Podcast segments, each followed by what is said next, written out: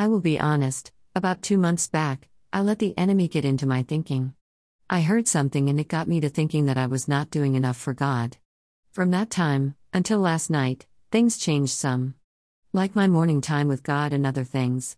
The reason I know it started then is because God just revealed it to me.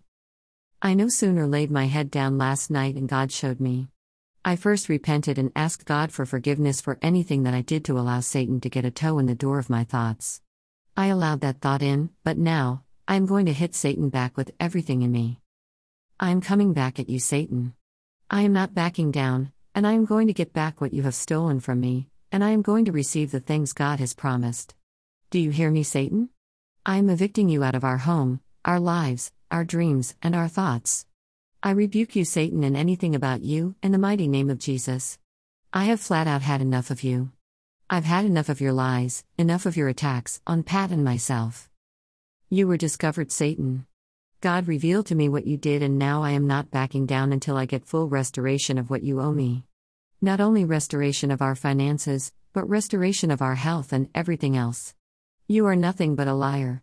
John 8:44 He was a murderer from the beginning and has nothing to do with the truth, because there is no truth in him.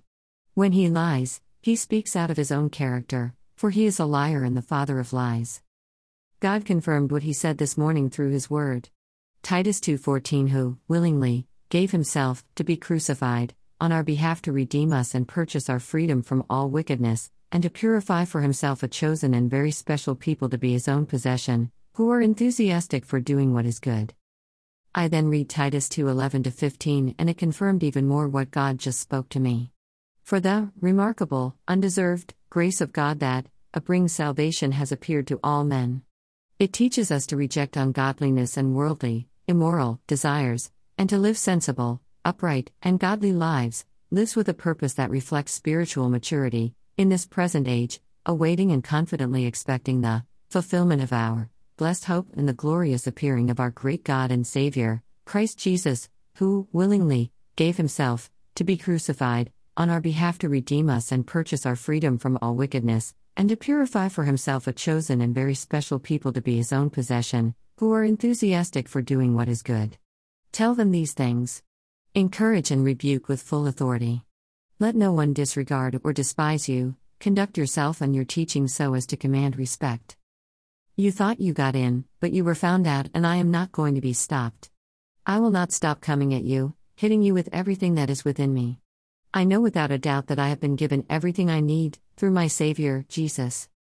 Luke 10:19 Behold, I have given you authority to tread on serpents and scorpions, and over all the power of the enemy, and nothing shall hurt you.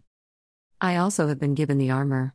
Ephesians 6:10 18 Be strong in the Lord and in the strength of his might. Put on the whole armor of God, that you may be able to stand against the schemes of the devil.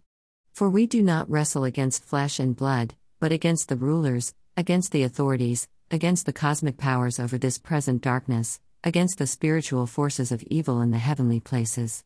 Therefore, take up the whole armor of God, that you may be able to withstand in the evil day, and having done all, to stand firm. Stand therefore, having fastened on the belt of truth, and having put on the breastplate of righteousness. Here I come, Satan. All you did by coming at me was stir that which is in me. For I have the fire of God within me. I rebuke you in the mighty name of Jesus, and I will not be stopped. I can promise you this you have not won.